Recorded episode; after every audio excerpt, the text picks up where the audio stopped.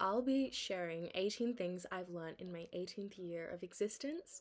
The reason why I wanted to do this episode was because I am turning nineteen in about three days, and I feel like this year, my eighteenth year, has been a year full of growth and a lot of learnings. Um, and I think that's very much due to the fact that I was kind of swept from my high school setting that I was so comfortable in for like six years and moved into a completely new setting with university and then everything that comes along with being a young adult, I guess, in terms of working and figuring out finances and then also figuring out who your friends are and your goals and your aspirations and where you want to go in life. So there's a lot of different things um, that I think occurred at this point in time. It's been such a crucial period of learning and growth, and I think I have a lot to share. But before I get into the eighteen things I've learned, I want to just encourage you all to subscribe to the channel if you're watching this on YouTube. Um, I'm going to be posting a lot of video content in the next few months, so a lot of video interviews with some incredible guests, and then also some more one-on-one videos like this one. Be sure to subscribe, like, share, comment, all of those good things. Um, and if you're listening to this on Apple Podcasts, Google Podcasts, or anywhere else where you listen to your podcast, be sure to follow me or follow the podcast on those relevant platforms and share them as well so you can keep up to date with all new content that's coming out. And also follow the Telltale Podcast on Instagram, at the Telltale Podcast, that's at the Telltale Podcast. I'll also put all the relevant links in the description of this episode on YouTube and the relevant pages. So if you missed any of that in that really quick little spiel there, you can check those out in your own time. But as I said before, we're going to dive right in and get into these eighteen little learnings for the year. So let's get into it. So the first learning um, of my eighteenth year is that it's really important to not settle in friendships. Don't hang around people who don't make you feel included or accepted. And this is something that I think I've always known, I guess, and I think it's not too much of a like crazy, thought-provoking, insightful learning, um, but it's something that I think became more apparent to me this year, because moving into university, I wasn't with my high school friends. I was chucked into a new pool of people from different walks of life and different backgrounds, and some people that I met had come into university with existing friend groups and existing friends, and I sometimes didn't feel included. I didn't feel like I was a part of their groups, and that's not a bad thing. That's probably just because obviously they feel most comfort- comfortable around their groups, um, and I feel like if I'd come in with my school friends, I'd probably have stuck with them too. But I think as an outsider looking in, you want to be doing what's best for you, and you want to be hanging around people that make you feel included and who actively check in or invite you to things. Um, I think that's super important, and yeah, finding those people that make you feel included is a really important thing to do. Definitely don't hang around people who make you feel excluded. That's just a very common thing, and I think it's just important to remind yourself of that and be wary and, and aware of your situations and the social settings that you're in to make sure that it's actually benefiting you. The next learning of the year is that you should only hang around people who actively show you that they want you there and make the effort. And again, this is very much not really a separate learning, I guess. It's very much intertwined with the first one. But just make sure that the relationships that you have and the friendships that you have are not constantly one-sided. I think sometimes you can have friendships where you are constantly giving and you are constantly checking in on them and you're constantly, you know, planning things, and they're not really reciprocating that. And I think in those situations, it's super important to reevaluate the relationship and really think about and consider how much you're giving and whether that is being reciprocated. And I don't think it's a selfish thing to do that. I think it's important for you to surround yourself with people who match your energy and who similarly care about you the way that you care about them. Because the danger is that you give away all your energy and you just feel completely drained. And I think in friendships, you need to be uplifted. If it's feeling draining, then it's not a healthy relationship. And you need to figure out how to kind of get out of that situation, or maybe just communicate the way that you're feeling to that friend because in some cases it can be fixed just by mentioning it, because sometimes people aren't aware of how they're making you feel or how their behaviours are being perceived or, or received. Do you know what I mean? I think us as humans, we aren't always conscious of how we behave, how our behaviours affect other people. Some people are very much aware of it, but others aren't. So it's important to try and communicate it if you do want to salvage that friendship. But if you've kind of had enough and you feel like maybe even after communicating it, nothing's changed, then I definitely think it's important to potentially distance yourself or just, you know, move on. The next learning is that if you ever feel like you're giving more in a friendship than you're receiving back, it's important to stop. Um, again, this is very interlinked. These all, all these learnings are very interlinked, I think. Um, but sometimes in the absence of your support or your advice and your presence, these friends have the chance to reflect on how much of a positive impact you had on their life, or, you know, how much you were giving to the friendship. And I think with time and space, people have time to reflect. I think when you are in a friendship where you're constantly giving to another person, they never have the time or never take the time to reflect on how they're behaving, because they feel like they can kind of get away with those behaviors because you're still kind of giving them the same type of energy. Um, but I think once you remove yourself from the situation a little bit, people can actually reflect on, you know what, like that friend was such a positive influence on my life, or was such a constant in my life, and I wasn't, you know, there for them in the same way. Um, so I think, yeah, cutting yourself off or distancing yourself is sometimes a positive thing, um, if you feel like after communicating your, your issues or concerns, nothing's really coming out of that. I think as well, this is just a tiny thing, but also in friendships where you are constantly in conversations, asking questions, checking up on them, or trying to initiate conversations, and they never ask back or never kind of reciprocate in that same manner. Um, they just will spend the time talking about themselves, talking about their issues, ranting to you, almost kind of like dumping a lot of their baggage onto you, but never taking your advice or never reciprocating in terms of asking back and checking in with you and how you are.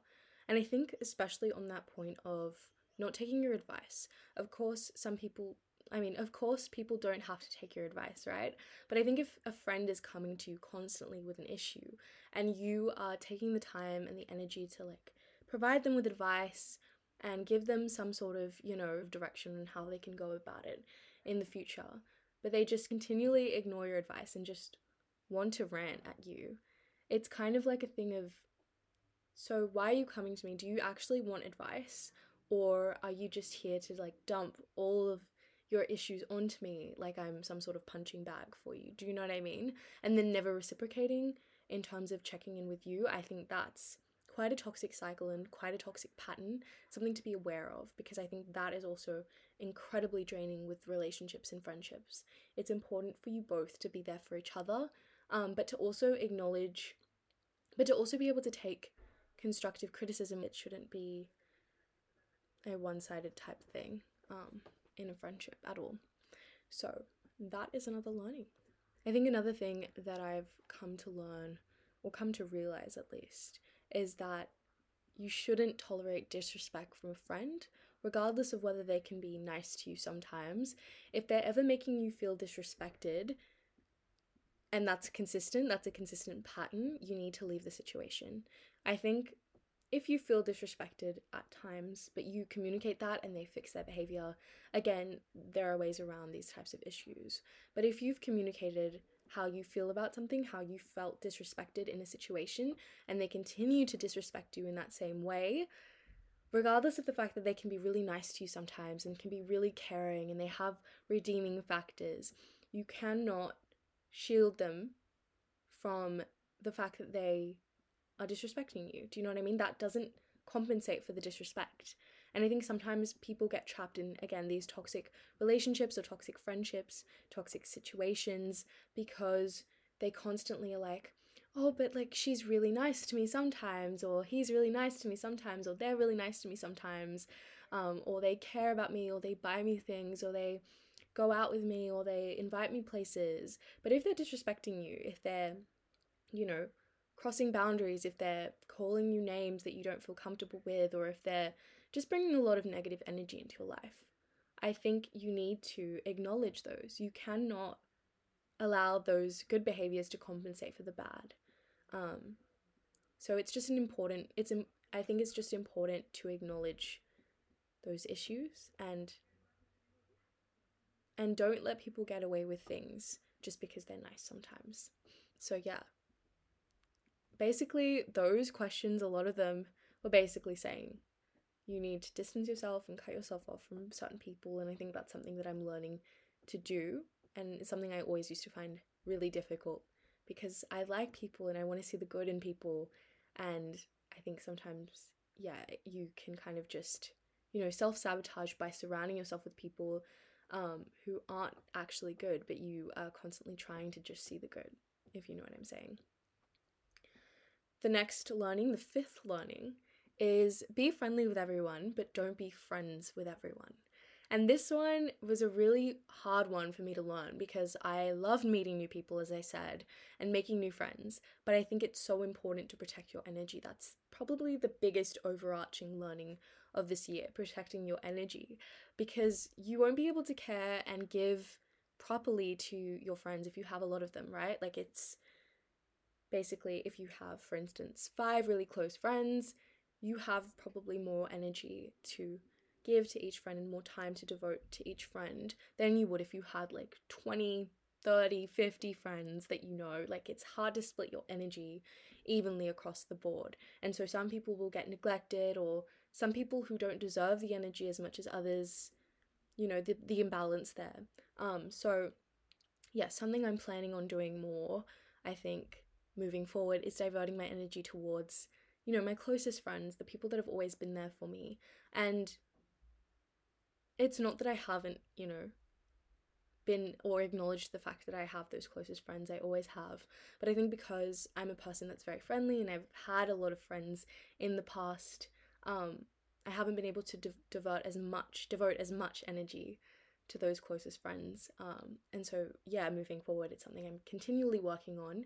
It's a gradual process. You can't just, you know, completely change in, in a second, but it's something you need to gradually work towards, and that's a goal of mine, you know? And so there's also this kind of like little mini checklist I've been drafting up as of late to kind of differentiate between a friend and an acquaintance, because I think they're two different things, but I think in the past, myself and other people that I know get them confused.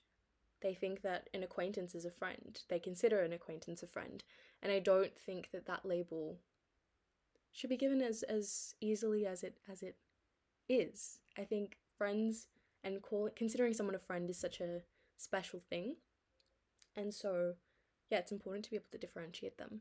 So here's my little, I guess it's not really a checklist, it's a little kind of descriptor that will help you more clearly define a friend from an acquaintance. So I think that a friend, I'd say, are constants in your life. They're people that are consistently there, or people that you consistently or regularly talk to and interact with. Um, I think that they are always quite consistently there for you. They check in on you, or they care about you as a person. Um, and then I think as well, you also get along outside of a uni work kind of context. So, you know, you're not just circumstantial friends. You also catch up outside, and you also check in on each other outside of a work relationship. Um, or a uni relationship, or a school relationship, or wherever you have met. Um, and then you also share similar interests or enough ideas, values, attitudes um, that you can get along in that way. And I don't think it's important for you to have the same interests, attitudes, ideas, and values as your friends, but I think it's important for you both to share similar kind of ideas or, or ways of approaching things. For example, you can have different ideas from a friend, but if you're both open-minded people, you both like discussing things, you both um, are open to listening and engaging in conversation, I think that that is a really healthy relationship. And you do share something in common by having those similar kind of ways of approaching discussions or ways of approaching um, the friendship, if you know what I mean. But I think if you clash in terms of those things, if one person is really open-minded and the other isn't, or those little kind of subtle things, I think that's when you kind of have to reconsider things. But again, with like the similar interests, I don't think it's necessary, but I think it's helpful to have similar interests or attitudes or ideas as the people around you, because obviously um, you want to cultivate a safe space um, and connect yourself with people that are like-minded and, and focused and driven in the same way that you are. But yeah, again, it is good to have some differences. I don't think you should be exactly the same as your friends. I think that that can cause issues um, because then that becomes an echo chamber. So you do need to have subtle differences here and there. And I think that that also just helps you expand your worldview and and learn from your friends, because you're different, right? Um, but I just went on a little spiel there. We're going to move now to an acquaintance, what I define as an acquaintance. And I think that that is someone that you don't really keep in contact with regularly, so you only talk now and again, like very, very briefly as well. Those conversations aren't really anything substantial. Um, you only really see each other circumstantially, so you only really see each other in a work setting or at university or at school or in an organization or in a soccer team or wherever you've met this friend or, I mean, this acquaintance. You only really hang out with them in the context that you've met them or you see them most often, if that makes sense. So you don't catch up outside of that. And then I'd say you don't really share much in common or talk about things, anything, talk or talk about anything besides the shared subject or school or job that you have. And so basically by that I'm saying like you don't have any kind of anything in common or anything to talk about besides the circumstantial setting or context that you both share. Because then that's not really a friend, right? That's just an acquaintance, someone that you see at university or work, and you get along within that setting, in that context, but it doesn't really blossom into anything else outside of that context, if that makes sense. So yeah, back in the day, I think I would consider people like that a friend. So if I met someone at school and we only talked about, you know, our, the same subject that we shared and we got along in that context, I would consider them a friend. But I think now at university, um, I think because I'm not with people as consistently as I was, a friend for me is someone that across the board I see consistently or I talk to consistently or is still in my life, regardless of the fact that we don't share the same context. Um, we're not just like circumstantial friends, we are friends. Um, So yeah, I think it's important to differentiate the two for sure, because then that also allows you to define who your friends are from your acquaintances. And then with the friends that you have kind of identified, you can divert and I mean, not divert, divert you can devote your energy appropriately. The sixth learning is the importance of voicing your concerns or thoughts rather than repressing them. And this one is just pretty, I guess, self-explanatory. It's important to express your concerns. I think I just used to be very much to myself with my thoughts or my concerns on things. I wouldn't voice them because I don't like drama. I hate drama, but I don't think that voicing your concerns starts drama. And if it does start drama, then whoever that concern involves or whoever that concern is related to probably has an issue of their own that they need to fix. And if they have an issue with it and they can't, um, you know, discuss with you or, or really engage with you in a conversation about the issues that you have, then maybe that's not a person or a circumstance or whatever that you really want to be around. So I think it's just important to voice your concerns and be constructive, obviously, with your concerns. Don't just like tell someone that like, you know, you hate them or something.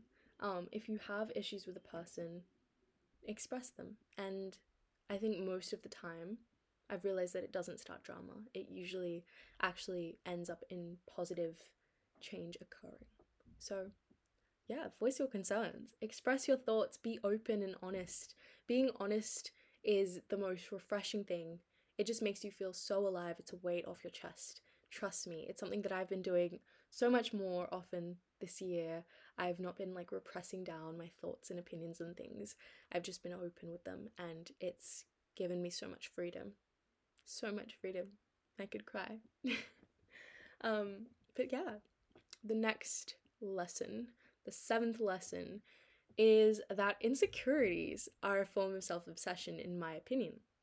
And the reason why I'm saying this is because no one really cares about you that much to pick out or notice all of your flaws, right? You are more concerned with your flaws than anyone else because you are you, right? You look in the mirror and you see a pimple on your face and you notice that pimple because it's you, and you over kind of exaggerate the horrors of that pimple on your face. Um, but then when you go to a friend and you're like, oh my God, I hate this pimple. Most of the time, like, friends are like, I didn't even notice it. Well, at least in my case, I've had friends approach me and they're like, I've got this big pimple on my face. And I'm like, I did not notice that pimple until you pointed it out, right? Because in our heads, we are our own self, worst self-critics, right? We're, we're our own worst critics. Um, so we just exaggerate things and we pick out flaws and we focus on the really minute things that we don't like about ourselves. But to people on the outside, they don't really care. And the reason why they don't really care or they don't really notice the flaws that we see ourselves is because they themselves are also suffering from the same issue that we have. Everyone cares about themselves, right? Everyone is self-obsessed to an extent, even if it's not like some crazy level of self-obsession where it proliferates in terms of like being an absolute egotist, but everyone cares about themselves and notices things on themselves more than other people because we're all in our own bubbles, we're all in our own little worlds. So I think recognizing that and recognizing that you will notice your insecurities more than anyone else is really helpful. And I'm working on that, because once you're able to acknowledge that, that's the truth, because it is the truth. I'm telling you right now, because that's the truth. I think once you learn that and you can overcome that, it allows you to live so freely. It allows you to feel so liberated, to know that no one really cares as much as you care about yourself, right? No one's really watching or judging you as much as you think they are. You have this thing in your head that everyone cares about you and everyone cares enough to hate on you or hate or judge you, right? But no one does, right? Like, it's it's just our minds messing with us. Our minds are our own worst critics. So once you are able to realize that and acknowledge that, you can feel so liberated and so free. You can just live your life and not feel, you know, susceptible to the views or influences of others, because it doesn't matter. Like, no one really cares. No one cares. Like, honestly, no one cares. Live your life. Enjoy yourself. Walk out. And if you have a pimple on your forehead, no one cares as much as you will about it. Like, it's normal. Like, that pimple is normal. It happens. Everyone gets pimples now and again. Um, so yeah. I also think that, you know, you can still be insecure about things, but gaining the ability to go about your day realizing that no one cares is the truest form of confidence, in my opinion, because I don't think that anyone is truly one hundred percent confident. You know, you can point out a really confident person, but I don't think that they are one hundred percent confident. They still have their insecurities now and again. They're just either really good at masking it, or they can push them aside because they realize that no one really cares and that, like, life is too short and that you've just got to move and, and enjoy yourself and make the most out of your experience. Um, so what a confident person has been able to really master is the ability to ignore external opinions and truly live, because you can't truly enjoy life if you're constantly caught up in what you think people will think of you, right? Um, if you just stop preempting whatever you believe that someone's going to believe about you, which is, when I'm explaining that, it already sounds like absolutely ridiculous, right? So once you stop trying to think about what other people will think of you, you're gonna have the best time. Trust me. I've been practicing it and I've been having the time of my life, because I've just been doing things that I enjoy that make me happy without caring about what people could potentially think. And most of the time, they don't even think what you potentially think that they could think. That sounds like a tongue twister, but again, it's just so topsy-turvy, so silly, right? Um, but yeah, that is the seventh learning, and probably one of my favorite learnings, I think, of this year. The eighth learning of this year is that when you're nervous about something, you should ask yourself, realistically, what is the worst thing that could happen? And then, once you do that, you want to compare the worst thing that could happen to the best thing that could happen. And I think that that can help you rationally pick out any insecurities that you have or any fears or irrational fears that you have and be able to move forward. So for example, when I'm talking about this, I'm talking about signing up for something. If you're running for something, so I think this year I wanted to run for this position um, in the Law Society. This was at the beginning of the year. It was like a first year law rep thing. And I was so intimidated about it because one, I didn't know anyone really well. Um, two, there were some great candidates up for the same role as me. Three, I just didn't want to face the embarrassment of not getting in, right? Like it just, I was putting myself on the line and I didn't want to embarrass myself like that. So in my head, the worst thing that could happen was that I wouldn't get in. My name would be on the ballot sheet. Everyone would remember me as the girl who didn't make it in to first year rep. But then the best thing that could happen is I get that role and I'm able to fulfill it and, and have a really good time and meet people and, you know, hold cool events or whatever.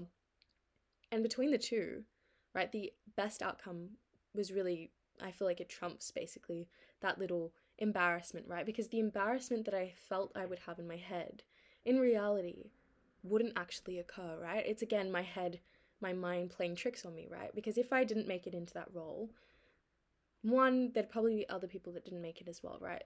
We'd all be in the same kind of pool.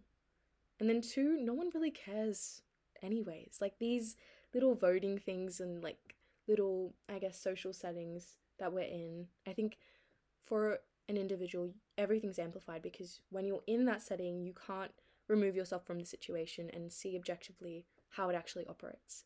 But in reality, now that I've finished my first year, no one really cared about who went for the role, right? Like no one really remembers it. They remember the people that got in, and that's cool, but they don't remember the, like they don't care about the fact that someone didn't make it in. Then you're not going to get bullied or anything like that if you didn't make it in. I think actually it's more of a testament to your character to be able to push yourself and go for a role. Um, and so I think actually in turn, the worst thing that could happen is actually a good thing. It's a learning curve, right? You went for it. You tried. I think it's always important to try things regardless of whether you get in or not. And I think, um, yeah, pushing yourself out of your comfort zone is a win. So to be fair, honestly, the worst thing that I thought could happen would have actually been a win in a way, because I would have pushed myself out of my comfort zone, tried something new regardless. And then obviously the best thing would be, would have been that I got in, and I did get in. So again, it was just my mind playing tricks with me, right? Um, but even if I hadn't gotten in, I think it would have been a win for me. Um, so that's an important, I think, learning in a very roundabout way. Ask yourself what the worst thing that could happen is, and then compare it to the best thing that could happen. And then I think something that I should add is that with that worst thing that you thought could happen, try and spin it in a way where it's a positive. And most of the time when you're nervous about something, it's because you're running for something or you're trying out for a position or whatever. Usually the worst thing that can come out of that situation is you didn't don't get in, but in reality, going for that position and just giving it a go, I think is such a win, such a character, you know, so telling of your character, I think, so telling of your grit and determination.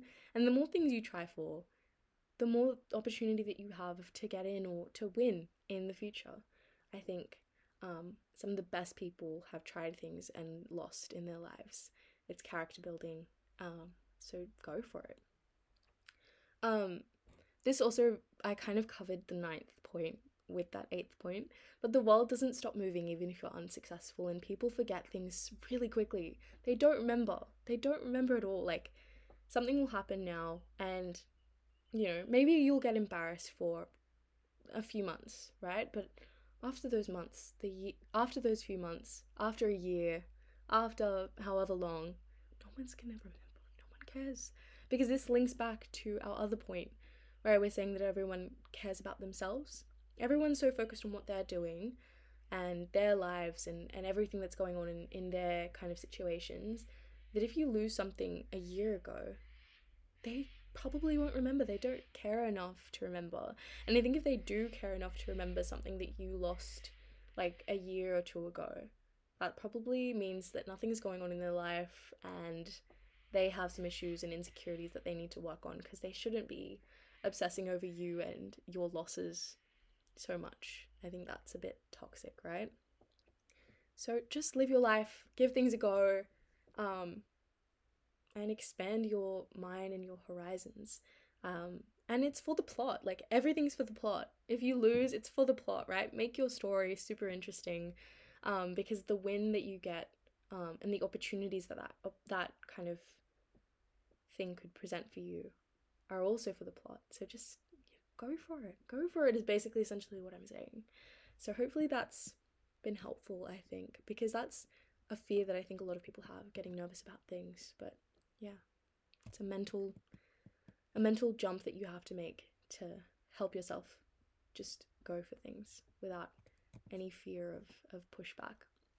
The tenth thing that I've learned is that cafe food is expensive.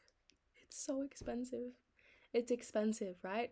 Like, especially in the city, you can go and you'll order things that are like twenty-five dollars a pop, right? One-off purchase, that's that's fine. It's reason like not reasonable, but it's it's fine. It's whatever. But cumulatively, it's a lot of money. I don't recommend going to cafes all the time. And if you follow my TikTok at kaelaemily, I'm also at kaelaemily on Instagram, if you want to follow me there. But if you follow me on TikTok, you know that I have been cafe hopping recently quite a bit, and it's something that I'm going to be stopping next year because, as I said, cafe food is expensive and cumulatively it adds up. Um, so something I want to do more is, is definitely budget a little bit better. And I think it's important to note that just because you have the money to spend doesn't mean you should spend it, right? Like, I'm like in my head, like, I have money to spend, like, I can buy this and it's fine, but it doesn't mean you should spend it, because long term, right, like, you want to be able to save up and and provide some sort of financial security for yourself. And obviously, like, the money that I earn is good, but it's not what I will probably be earning in the next few years. I'll probably be earning a lot more than what I'm earning now, but, you know, regardless, if you start saving from now, it's a lot better than not having any savings from your young adulthood, right? So that's definitely a consideration of mine. Um, definitely looking to start budgeting and stop splurging in the new year. But obviously, I say this with a grain of salt because it is the holidays at the moment, and I will be splurging just a little bit before coming to this stringent period of my life. So bear with, you will still be seeing a lot of cafe content in the next month or so because it's my holidays. But I think once I get back to uni, there'll be a lot less cafe splurging and a lot more being savvy with money and probably eating stuff from home or stuff that's a little less expensive. The next learning, number eleven, I love the number eleven, um, is that the most aesthetic cafes and restaurants often have the worst tasting food. And this is so sad, right? Because I love being in beautiful spaces. I love being in really nice cafes, restaurants, bookstores, shops, whatever it is. They just create a really nice ambience and Um, a really nice vibe, and I feel chilled and relaxed, especially if I'm studying in a cafe or whatever it is. Um, but a lot of the time they don't have the best food. You go to like some dingy little corner shop and they have the best food sometimes. Um, but obviously, for the sake of vlog content that I've been doing or foodie content, it's been fun to explore some different cafes, but definitely note that a lot of these beautiful looking cafes don't always have the food as on par as the aesthetics.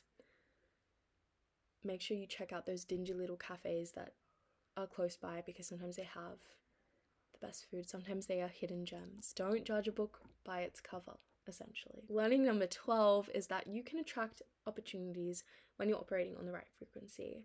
What I mean by this is that when you are focused, when you know what your goals are, when you're slowly working towards them, when you're, you know, doing things that are putting you in a position that will help you reach those goals, even if they're small, I think in those periods of time where you're really motivated and you're really focused and you know who you are and you know your direction, that's when the best opportunities come.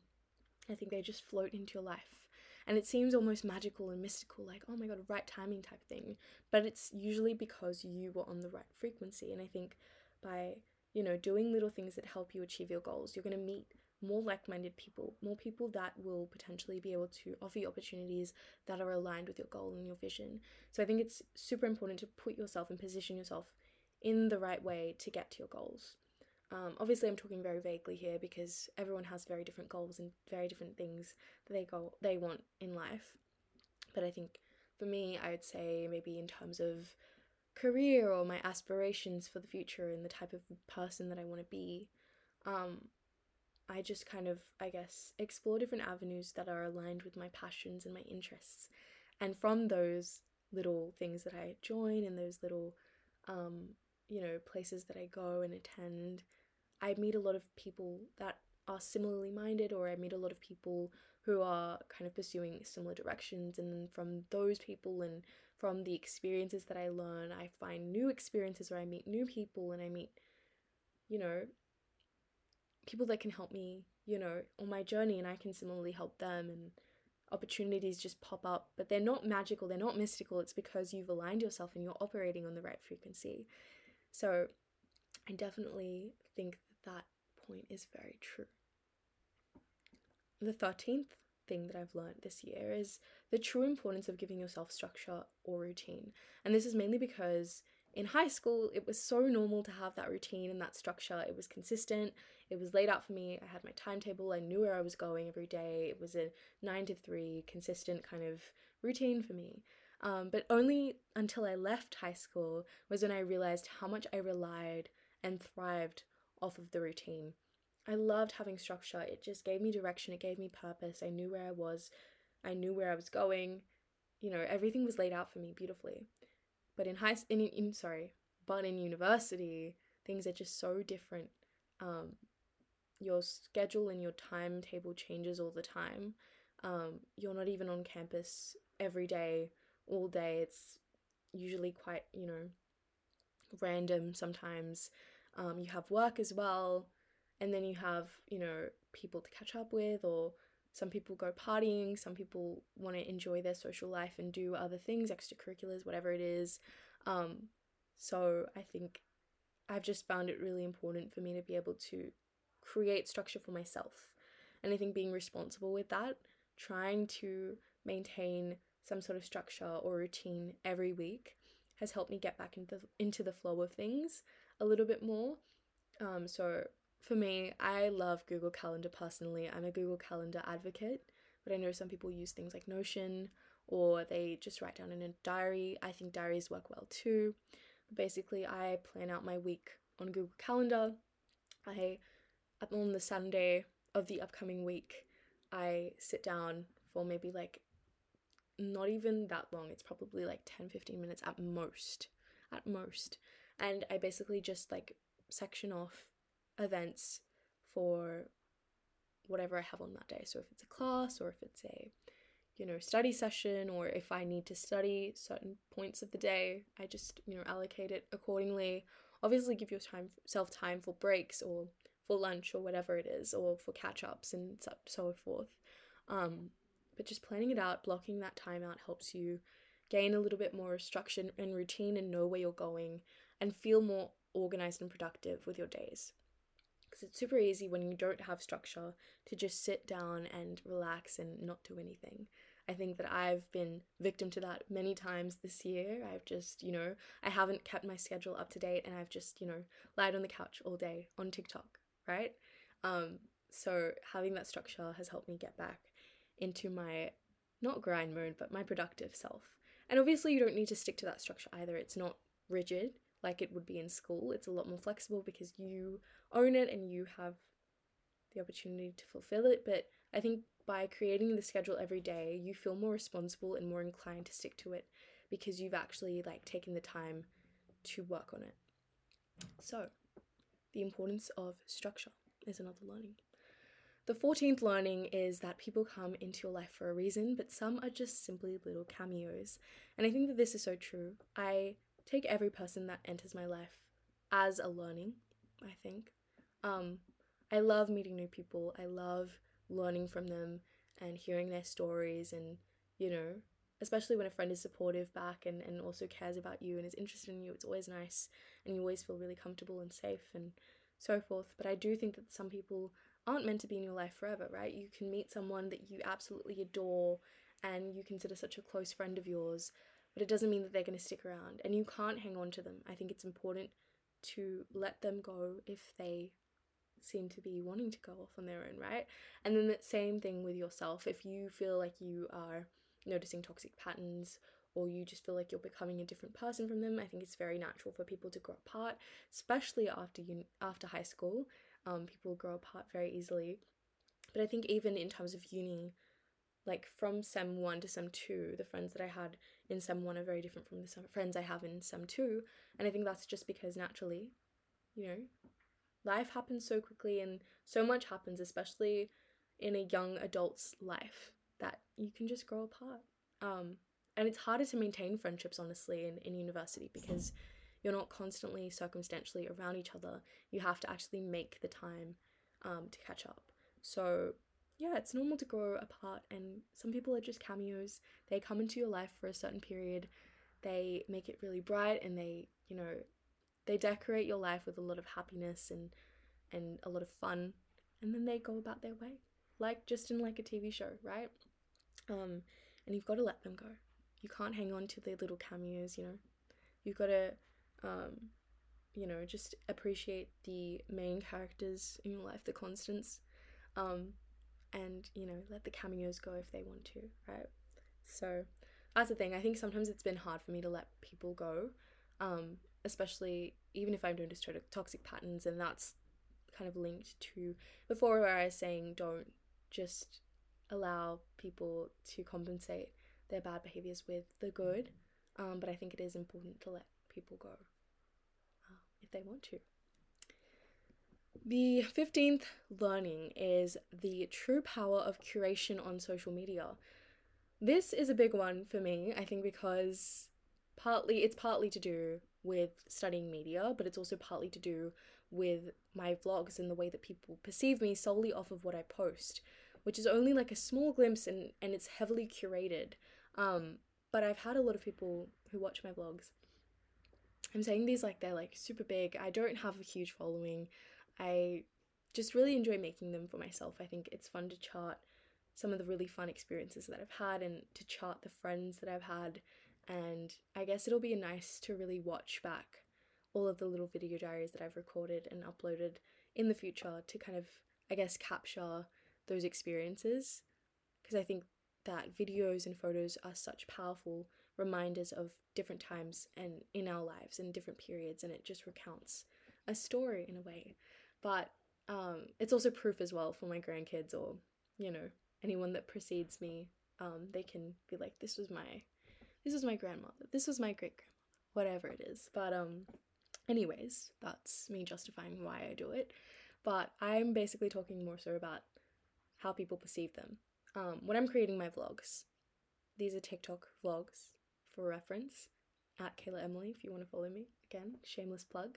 But they're like, either they range from fifteen second clips to like maybe a minute at most. I don't really make vlogs that are longer than that, because I know that with TikTok, people's attention spans are so short that they won't sit through a one minute video, or like anything longer than a one minute video. And sometimes they won't even sit through the one minute, which is crazy, but I've noticed it just from, you know, analysing some of the stats. Um, and I'm not caught up in the numbers. I don't think I am, but as a media student, it's always interesting for me to observe the algorithm and observe the um, way that people interact with the content. And I noticed that they dip off after probably the fifteen second mark. So that's a really good indicator of the attention span that society has at the moment because of TikTok. Anyways, it's a very small glimpse of my life, right? One minute is supposed to recount twenty-four hours of my day, right? And that's barely anything. It's very short clips. Sometimes it's not even of the experiences. Sometimes it's like a stagnant picture of the wall, or like a stagnant image of me and my friends, right? Like, it's not a real indicator of my life, and it's a very small glimpse. And I don't vlog, you know, my work. I don't vlog when I'm studying. I don't vlog moments that are personal and private to me, um, because that's just boundaries. That's just not what I'm willing to share. And it's not because they're bad things. A lot of them are amazing things, but that's the thing. Like, I want to keep those moments sacred and private. Um, you know, not everything needs to be shared online. And then on top of that, with studying and working, I just don't think it makes for entertaining content. Obviously, some people like to see them, but I prefer to just post fun little vlogs because that's what I like to watch as a viewer of other people's TikToks. But again, it's a very small glimpse. But I've had people, basically what I'm trying to get to is I've had people come to me or come up to me and message me and they're like, wow, your life looks so incredible. Like, it looks amazing. You're always doing something super fun all the time, which is not true at all. I have my days. I have my slump days. I don't do anything sometimes. Um, you know, it's just very highly curated and it's not intentional. It's not me trying to brag like, wow, my life looks so amazing. It's not that at all. I just want to capture the really fun moments so I can look back on them. Um, and then also, as I said, some things I just like to prefer, I prefer to keep private. Um, but I guess from an outside perspective, what people see, they just think that my life is like amazing all the time. And it's not, it's not. And that's the power of social media, I think. It's just really amplified the power of social media to me. And the fact that, you know, what you're seeing online isn't real, because I know it isn't real as someone that's creating content. So I can imagine that, you know, the people that I look up to as content creators are also in similar positions. They're curating their posts. They're making them look perfect.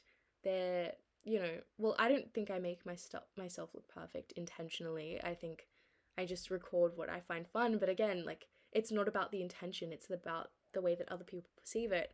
And it's like art, right? Like, everyone has subjective opinions on things and everyone perceives things in different ways. So some people could think that I look perfect. Some people could think that I'm trying to create this perfect image. Some people could think that, you know, I'm lying or something, you know, villainize me. But genuinely, I can genuinely say that I just really enjoy filming content. Like, I find it so fun. And I think because I'm a media student, it's so fun to engage with social media and to play around with it and to play around with editing and recording and charting my experiences as a video diary. And I'm not concerned with the numbers. I don't have that many followers, right? So that's not really a big issue for me. I just enjoy following. I mean, I just enjoy having fun with it. And I think that a lot of people enjoy watching them too, from what I've heard. So I'm like, if people are enjoying it, then that's just a pro of it, right? And I'll keep creating the content as long as people enjoy it. But even if they stop enjoying it, I probably would still try and create that content as long as I had the time. Um, and I do think that next year will get a bit hectic for me. Second year, and I have a lot of other things going on, so we'll see how long I can maintain it for. But I do hope to do so. The next learning, the sixteenth learning, is that friendships and relationships in your life shouldn't feel forced. They should be easy, because I think if you're finding it really difficult to discuss things with your friend or bring any of your concerns to a friend, they're not changing, um, or you just feel like there's a lot of negative energy and you are constantly trying to uplift the energy and, and change things in a positive way and you're facing pushback, I don't think that that is a healthy situation to be in. And you should remove yourself from the situation, move on with your life, have fun, you know, surround yourself with people that make you feel good, because life is too short to be, you know, caught up in a friendship that isn't serving you, right? Do do what's best for yourself, honestly. Um, but obviously, when you're doing the best for yourself, make sure that that's not having any negative ramifications on anyone else around you. Um, but yeah. seventeen. We are almost done. But the importance of setting time out to reflect is a big one for me. On yourself, on your life, on how you feel. Um, and I think it's because... I mean, I think the reason why this has become so apparent to me is not because I haven't been reflective in the past. I have been reflective. Um, and I am quite a reflective person, but I think sometimes life moves so fast that you forget to check in on yourself. You forget to take time for yourself, especially if you have a lot of friends like I have had in the past, or you have a lot going on and you're very busy. It's hard to just stop and check in on how you're feeling, you know, where you're at in life, um, what your goals are, what you want to do moving forward. Sometimes you can just get so jaded by what's happening in the moment that you forget to really step back and look at your life objectively and look at your behaviors objectively and correct any toxic behaviors that you have yourself or call out anything that you feel is wrong. I think the best people are able to reflect as well. I don't think you need to be perfect to be good, right? I think good people are reflective people. Good people are people that take time to reevaluate the decisions, reevaluate the behaviors, and fix them moving forward. I think if you can't reflect on your behaviors or your own toxic patterns, then you're not a good person to me, personally. Personally, I don't know, is that controversial? I don't think that's controversial at all, right? Because if you can't reflect or you can't fix yourself, then you're not really a good person in my eyes, right? Because you probably just think you're perfect and you have no flaws. And I think that that is a danger. That is a harm, right? Because you could actually be hurting a lot of people by thinking that you're perfect when you're not. So I think it's important to pick out those toxic behaviors. And I don't think that anyone is void of any flaws. I think everyone has flaws in their personality or in the things they do. Um, I think that some people are just better at reflecting on them and fixing them. And it's a process of continually learning what your flaws are, learning what, you know, isn't perfect about yourself and fixing them as you go. It's not like a linear thing. It's not going to, you're not going to become a perfect person overnight, right? And I don't think you'll ever become a perfect person, but you can become a really good person. You can become the best version of yourself by just fixing those little, you know, things that are out of place. The little untidy things about yourself. But yeah, I find reflective people so inspiring. It just shows a lot of maturity and a lot of growth. I think mature people reflect. I think immature people can't reflect, and they can't point out any flaws with themselves. They can point out flaws in everyone else, but they can't look inwardly. And I think that shows a lot of immaturity. My final learning. This has been a very long video. I've enjoyed it, and I hope you have too, and I hope you've learned a lot. But if you've stuck all the way to the end, welcome to the final learning. And this is that I still have so much to learn. Hopefully that wasn't an anticlimax, but I do. I genuinely have so much to learn. I don't think I'm perfect at all. I think I have flaws and things that I need to work on and improve on. And I figured that most adults don't really know everything, right? Most other adults that are around my age or older that I've interacted with since, you know, moving away from high school, I think most of them don't know everything. They don't know where they're going. They don't know their direction in life, particularly or specifically. They're kind of just moving with life and, and taking lessons and taking things as they come.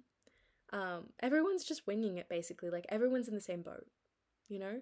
But that's the beauty of it, right? If you knew everything, life would be boring. You'd never learn anything. You'd never be able to grow. Um, so I'm just really excited to learn more as I grow up and become older. I'm only eighteen right now.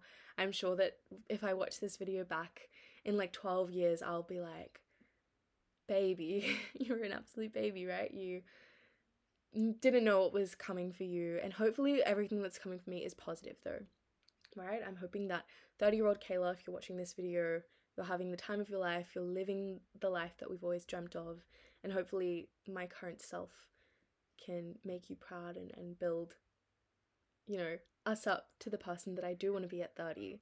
Um, but yeah, I'm just still learning, obviously, and the learnings that I've had in these, this eighteenth year of my life obviously aren't, you know, extensive, but they're little things that I think could also be quite helpful to anyone watching this video. Hopefully you've learned something and can take something away from it. But thank you so much for watching. Thank you for sticking with me. I'm super, super excited to get this podcast back up and running properly. This is only the beginning. Um, I've got some awesome interviews lined up and potentially some more individual content. I'm thinking of doing a little uni advice type video soon as well, because I know a lot of my little high school friends are moving towards uni now, which is exciting, um, but also it's a very daunting time period. So I'm here to give you some advice and to share some wisdom and hopefully some sort of, you know, comfort in these times, in these trying times. But thank you so much for watching. Be sure to subscribe, like, comment, share, um, follow the Instagram of The Telltale Podcast, at The Telltale Podcast, that's at The Telltale Podcast. For any business inquiries, be sure to email at telltalemedia at outlook dot com, I believe. And I'll put that down in the description as well, just to double check, and any relevant links as well down there. But yeah, thank you so much. Enjoy your day, and I'll see you next time. Bye.